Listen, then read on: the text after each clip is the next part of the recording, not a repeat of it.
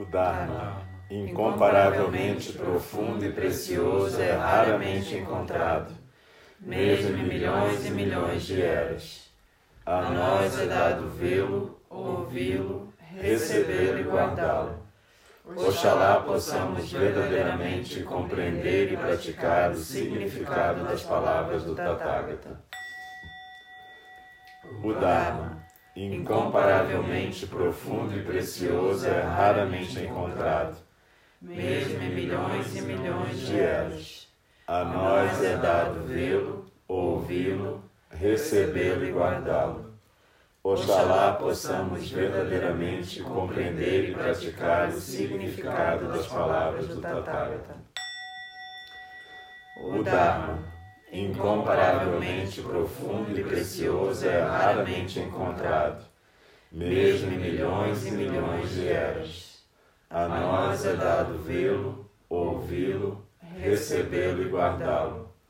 Oxalá possamos verdadeiramente compreender e praticar o significado das palavras do Tathagata. Então vamos retomar nossa postura de Zazen. E nós hoje, domingo, dia 23 de junho, nós estamos encerrando daqui a pouquinho o nosso Sesshin de Corpus Christi aqui na pousada do Itororó, do nosso irmão Rainer Dunks. Enfim, ontem à noite a gente terminou a leitura da aula da professora Vimala Thakar e não foi gravado porque fazia mais sentido para quem estava realmente presente aqui praticando. Mas não é nada secreto, está disponível, se vocês forem procurar, provavelmente vão achar em algum momento. É uma brochurazinha chamada On Meditation, da professora Vimala Thakar, e foi publicado na Índia. Talvez não seja tão fácil de achar. Mas, enfim, deve ter em algum lugar, e é o último pedacinho. De qualquer maneira, a gente tem um exemplar dessa brochura, que vai ficar com o nosso irmão Rafael. E se alguém quiser depois tirar um xerox ou alguma coisa, se não conseguir de outro jeito, pode pedir para ele. Então, de qualquer maneira, nesse final da aula, a professora completa o que ela chama de um mapa, uma cartografia do Zazen e Dhyana, falando do momento em que o observador também se dissolve e resta apenas o Dharma em si, o fluxo do Dharma. E, para completar um pouco o nosso estudo, eu vou ler hoje um pedacinho de um comentário sobre o Genjo Koan, aquele capítulo do Shobogenzo que a gente viu também, do Mestre Dogen, e o comentário do tradutor, desse tradutor, Thomas Crilley. Então, Genjo Koan. Ele traduz Genjo Koan como o assunto, a questão, aqui e agora. O termo Genjo Koan parece ter surgido inicialmente na China do século IX e é frequentemente usado no Soto Zen japonês para se referir ao presente, como o tema da meditação ou a questão do Zen. Gen significa manifestação ou presente. Jo significa tornar-se. Genjo significa, então, a manifestação aqui e agora, o ser como está sendo neste momento ou realizado quando se fala de um fato terminado, completado. Koan é uma palavra zen comum que frequentemente é deixada sem traduzir e, de certa maneira, se tornou uma palavra em inglês naturalizada. Ko significa público, oficial, aberto, em oposição a secreto ou pessoal. An significa uma decisão considerada, refletida. Um koan no chinês literário padrão, significa um relatório oficial ou um assunto sob consideração.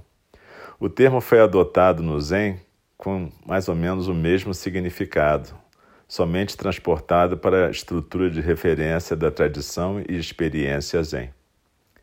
O Genjo Koan é um dos ensaios mais populares e frequentemente citados do Shobogenzo. Foi escrito e dirigido a um discípulo leigo, contendo vários pontos essenciais colocados de uma maneira bastante concisa. Exatamente no primeiro parágrafo está um esquema completo do Zen. Numa apresentação meio escondida dos assim chamados 5 estágios ou 5 fileiras, o que era um recurso da escola Soto Zen chinesa original. O esquema das 5 fileiras, o relativo dentro do absoluto, o absoluto dentro do relativo, aquilo que vem de dentro do absoluto, aquilo que chega no relativo e a realização simultânea tanto no absoluto quanto no relativo.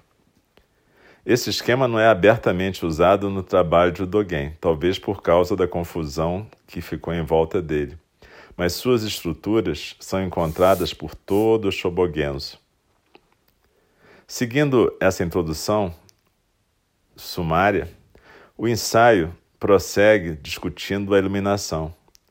Dogen diz que o caminho da iluminação é esquecer o si mesmo. O si mesmo, nesse sentido, refere-se ao acúmulo de hábitos, incluindo o hábito de se apegar a esse acúmulo como sendo uma personalidade essencial. Dogen chama esse esquecer do si mesmo de deixar cair corpo e mente, uma expressão que se diz atraiu intensamente sua consciência como um jovem e que ele repetidamente usa para descrever o estudo Zen.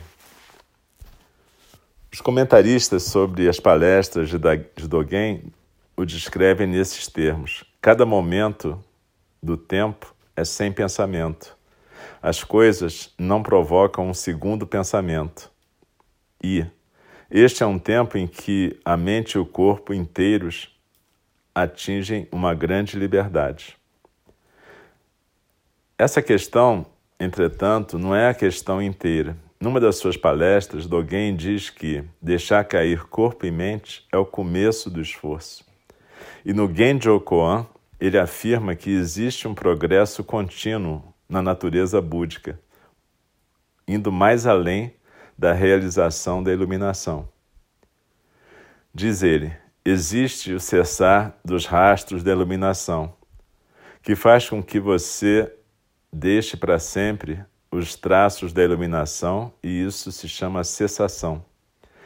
Na escritura Hokke, Buda revela aos seus discípulos já libertados que o nirvana, a cessação dos hábitos aflitivos, que tinha sido colocado como objetivo, era apenas um lugar de descanso num caminho infinito.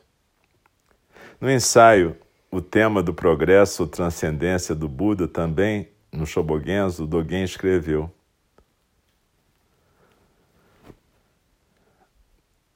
continuar formando o Buda de hoje, não somente hoje, é chamado o tema do progresso do Buda. O mestre Zen célebre Hakuin disse: sem cultivar e praticar após a iluminação, muitos que viram a essência perdem o navio. E o assistente de Hakuin, Torei, disse: uma pequena iluminação às vezes se torna um obstáculo para a grande iluminação. Se você abrir mão dessas pequenas iluminações e não se apegar a elas, a grande iluminação poderá então ser realizada. Dogen diz que existem diferenças na profundidade e amplidão da realização da iluminação e fala aqui da iluminação como ser iluminado por todas as coisas. Isso leva ao tema da perspectiva. Dogen declara que a ilusão é uma questão de experimentar as coisas com o peso do si mesmo, o peso dos hábitos mentais, o peso das visões que estão gravadas em nós, e tudo isso nós identificamos com o si mesmo. Esse é o tema básico de todo pensamento budista. A condição do si mesmo, com seu conjunto de percepções e pontos de vista condicionadas, é implicitamente tomada como um tipo de referência absoluta ou verdadeira, se você começa a tomar a sua própria experiência como a realidade. A fim de superar os preconceitos escondidos na forma dessas visões que não questionamos, Dogen diz que o olhar para esse si mesmo é necessário, para ver que as coisas não têm uma identidade absoluta, que elas não são necessariamente, aliás, não são totalmente como você as vê. Mas então Dogen continua e aponta para o absoluto, assim, por assim dizer, da identidade relativa. Logicamente, se as coisas particulares existem ou são definidas em relação uma à outra e, portanto, não têm uma identidade absoluta, ainda assim, a sua qualidade de ausência de identidade absoluta ainda depende da sua identidade relativa. A abordagem que Dogen toma, entretanto, não é aquela da dedução, mas sim o do testemunho direto, Genryo, ao qual ele se refere, na terminologia zen clássica, como os reinos do antes e depois estarem desconectados. Assim, Dogen explica a tradicional característica da vacuidade, chamada de não-nascimento e não-morte, em termos da não-coexistência do antes e depois, ou da não-concorrência de um estado com a sua própria não-existência. A ênfase de Dogen aqui parece não estar na compreensão discursiva desse ponto lógico, mas na presença da mente no sentido mais integral, a experiência direta do presente. Dogen também fala da iluminação em termos do ser universal ser refletido no individual. Essa mistura do universo e do indivíduo não oblitera o indivíduo, entretanto, nem restringe o universo. Isso leva ao aparente paradoxo da vida ser, ao mesmo tempo, finita e infinita. Uma vida ou uma esfera de experiência contém tudo que está dentro do seu âmbito e nada do que está mais além do seu âmbito. A cada momento e todo momento, nós atingimos ou estamos na experiência integral da nossa existência. E ainda assim, isso nunca limita o potencial dessa existência. Cada momento é completo, portanto infinito em si mesmo, apesar de ser finito como um ponto de comparação com o passado ou futuro. Na filosofia Kegon, essa interpenetração do finito e do infinito é representada pela figura de chegar em um passo, cada momento de consciência sendo o ponto focal do nexo total da existência. De novo, Dogen se dirige à experiência integral do presente sem delineá-la conceitualmente. Finalmente, Dogen cita uma história zen clássica que alude à necessidade da aplicação prática, mesmo que a verdade ou iluminação seja inerente em cada um de nós. Um monge pergunta a seu professor por que ele usa um leque, se a natureza do vento é eterna e onipresente. O professor responde que o estudante conhece a natureza da eternidade, mas não o princípio da onipresença. E para ilustrar esse princípio, o professor apenas se abana com o leque. Como um dos filósofos Kegon diz, se não for pela prática fluindo a partir da realidade, não haverá nenhum meio de se misturar com essa realidade. E aqui a gente vai lembrar da aula da professora Vimala Thakar, e a gente percebe exatamente isso, que, na verdade, só existe iluminação através dessa prática. E cada momento em si é a revelação de todos os momentos.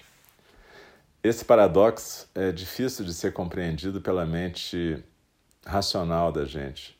E certamente ele não consegue ser compreendido. Por isso que ele fica sempre como um paradoxo. Essa mistura do finito com o infinito. É por isso que a gente diz que, para nós, a transcendência ocorre na imanência. Ou seja, a gente vai viver o absoluto exatamente no relativo. Não existe um absoluto para ser vivido depois. Essa é uma questão importante, porque no Zen a gente não está se referindo a um depois que se opõe ao agora. Na verdade, o agora contém em si o tempo infinito. Mas é claro que quando você olha na relação, você pode ver um passado e um futuro. Mas cada momento em si, a imanência, uma vida, ela é tudo em si. E esse tudo em si é exatamente a transcendência, o absoluto se revelando. Se vocês lembrarem aquele texto de Dogen, em que ele fala sobre cataratas, ele diz que a gente costuma achar que iluminação é a gente perder as cataratas dos olhos. Mas ele fala que, na verdade, é a gente perceber que está com as cataratas e continuar olhando através delas, sabendo que elas são cataratas. As ilusões são inexauríveis. Eu faço o voto de transformá-las. Esse é um ponto que a gente pode até entender um pouco conceitualmente, mas a gente só vai poder vivenciar na medida em que a gente praticar Zazen. Na medida em que a gente puder deixar ocorrer essa vivência imanente do transcendente. A gente, quando faz um sesshin, a gente se propõe a intensificar a prática. Mas por que isso, na verdade? Porque a gente se propõe a se distrair um pouco menos do que a gente se distrai no nosso dia a dia. E um sesshin, quando flui como fluiu esse, ele é uma oportunidade preciosa e única para a gente praticar. Quando o sesshin flui, é um corpo, mente integral que estão praticando.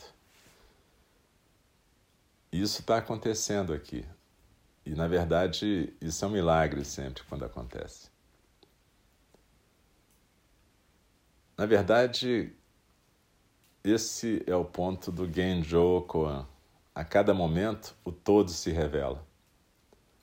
Nesse momento aqui tem inumeráveis gerações de professores praticando e a gente tem objetos aqui simbólicos disso tudo.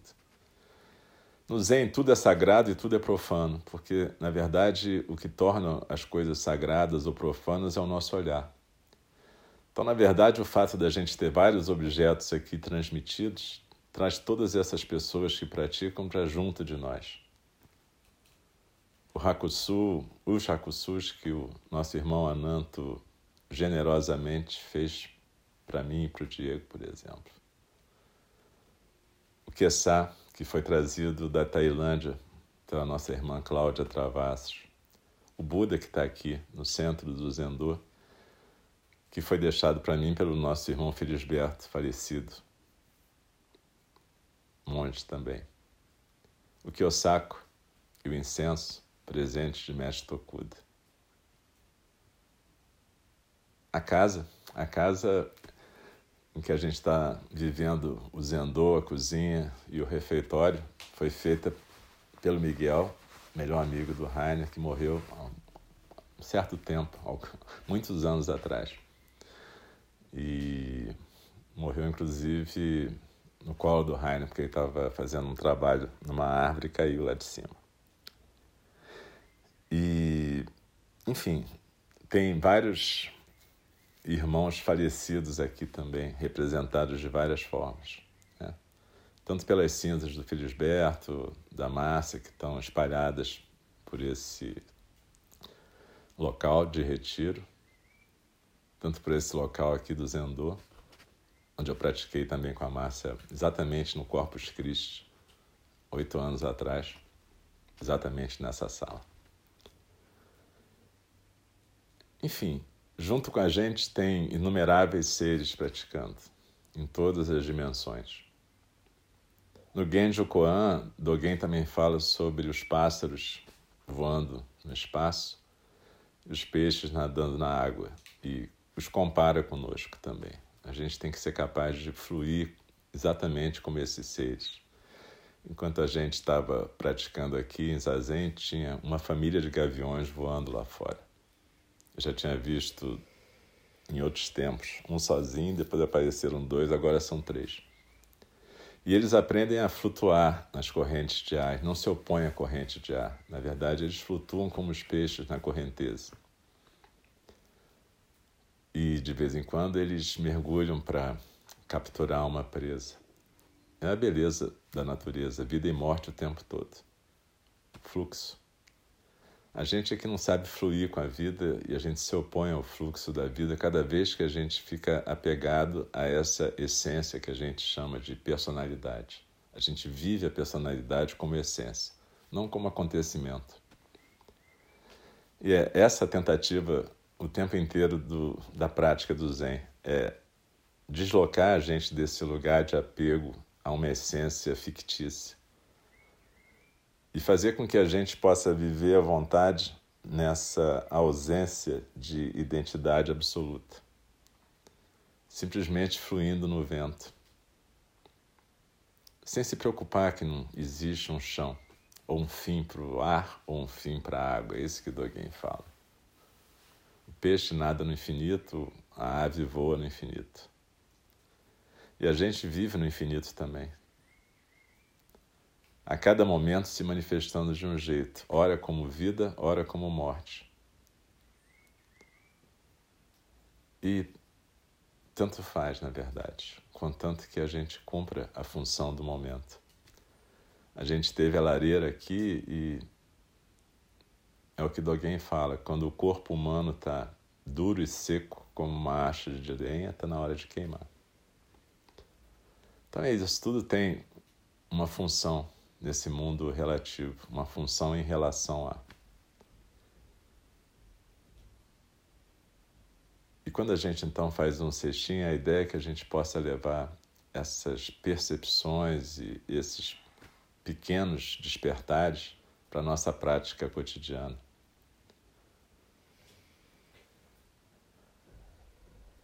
Lembrando que quando a gente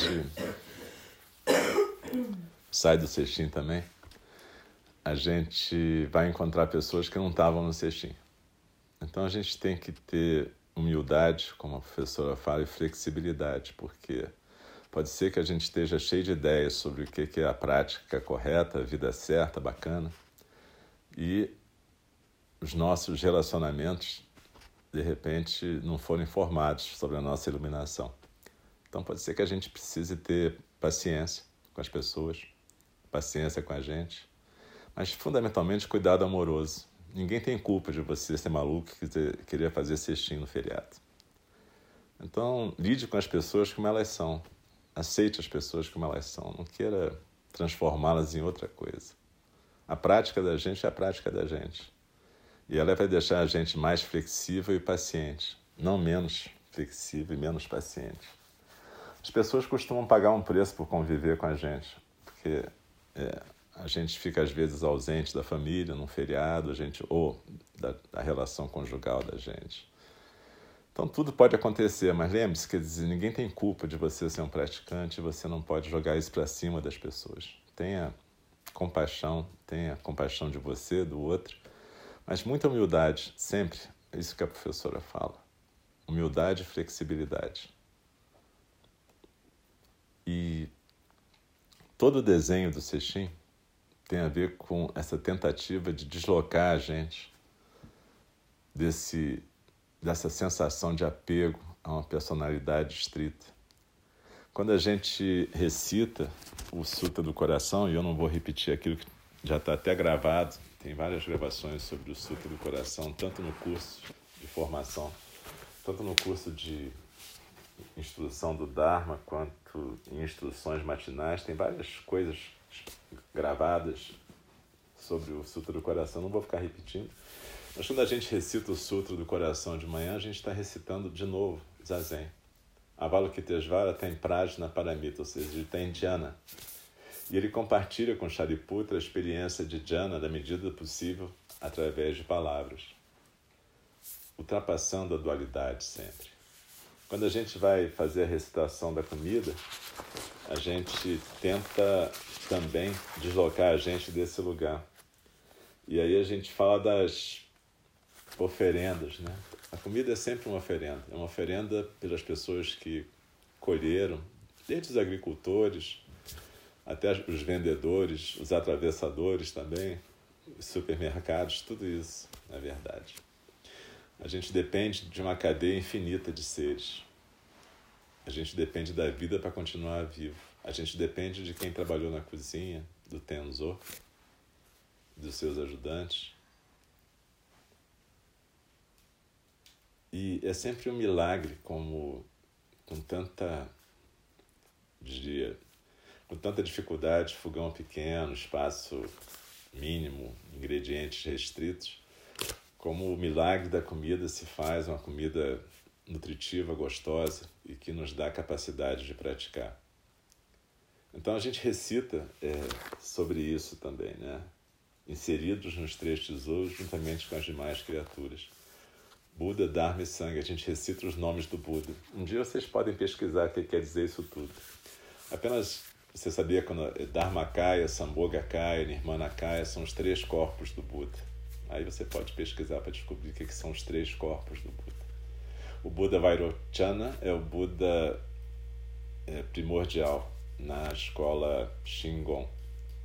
E isso também tem a ver com o fato que a gente usa muito os rituais do Shingon no Zen. O Sutra Mahayana Sadharma Pundarika é o Sutra do Lótus. E, enfim, como vocês veem, o Zen, na verdade, como seita japonesa, que nesse caso, diferente da seita do Zen original chinês, ele já acumulou muita coisa de várias tradições budistas.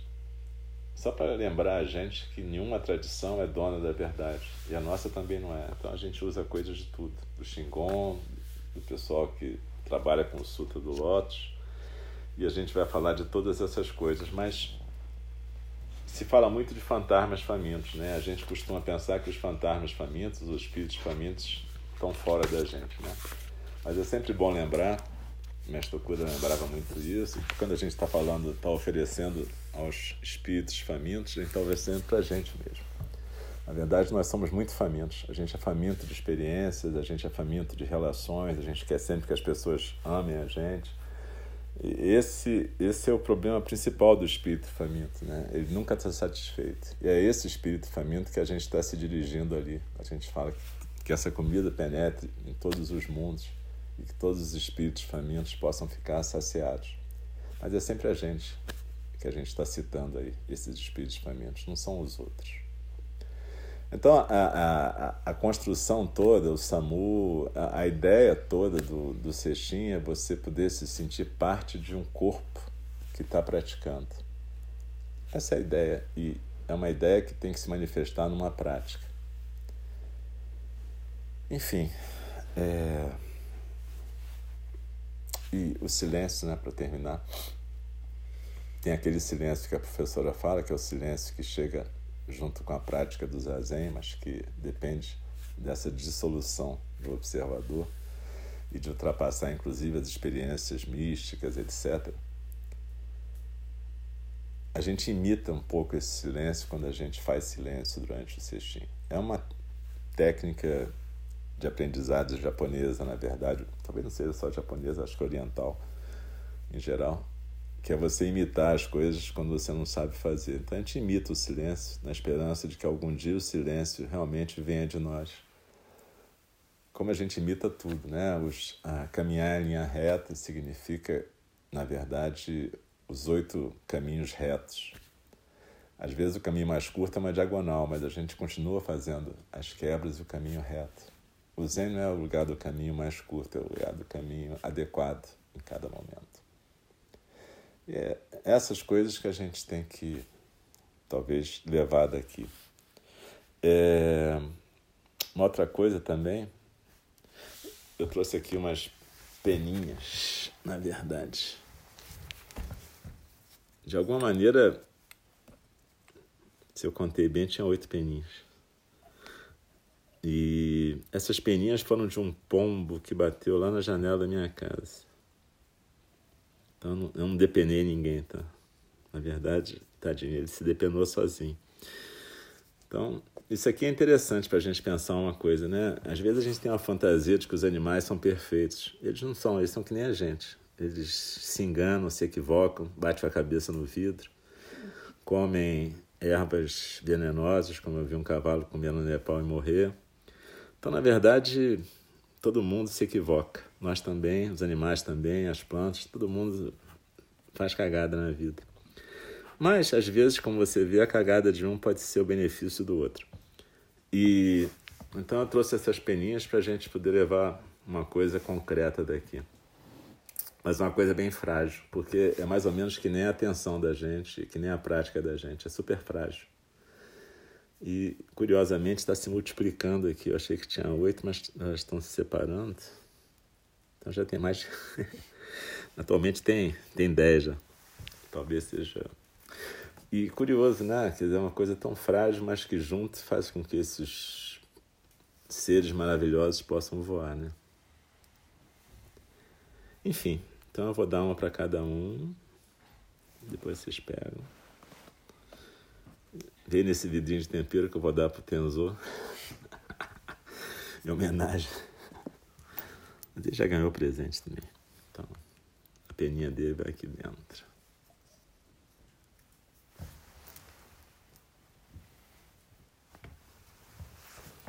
Depois eu dar uma, vai pegar uma peninha aqui. E é isso. Vamos terminar? Fechou.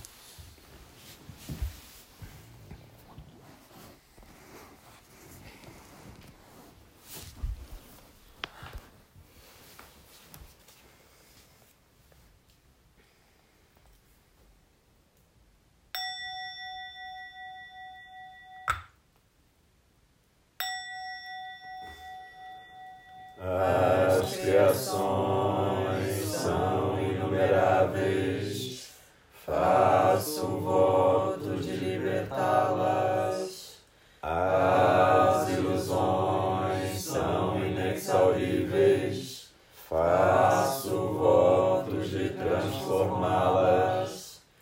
A realidade é ilimitada, faço um voto de percebê-la. O caminho do despertar é insuperável, faço o voto de corporificá-lo. As criações são inumeráveis, faço o voto de libertá-las. As ilusões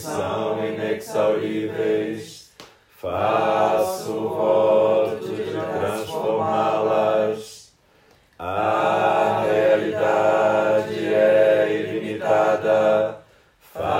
A realidade é ilimitada, faço o voto de percebê-la. O caminho do despertar é insuperável, faço o voto de corporificá-lo. As criações são inumeráveis, faço o voto de libertá-las. As ilusões são inexauríveis, faço o voto de transformá-las. A realidade é ilimitada, faço o voto de percebê-la. O caminho do despertar é insuperável, faço o voto de corporificá-lo.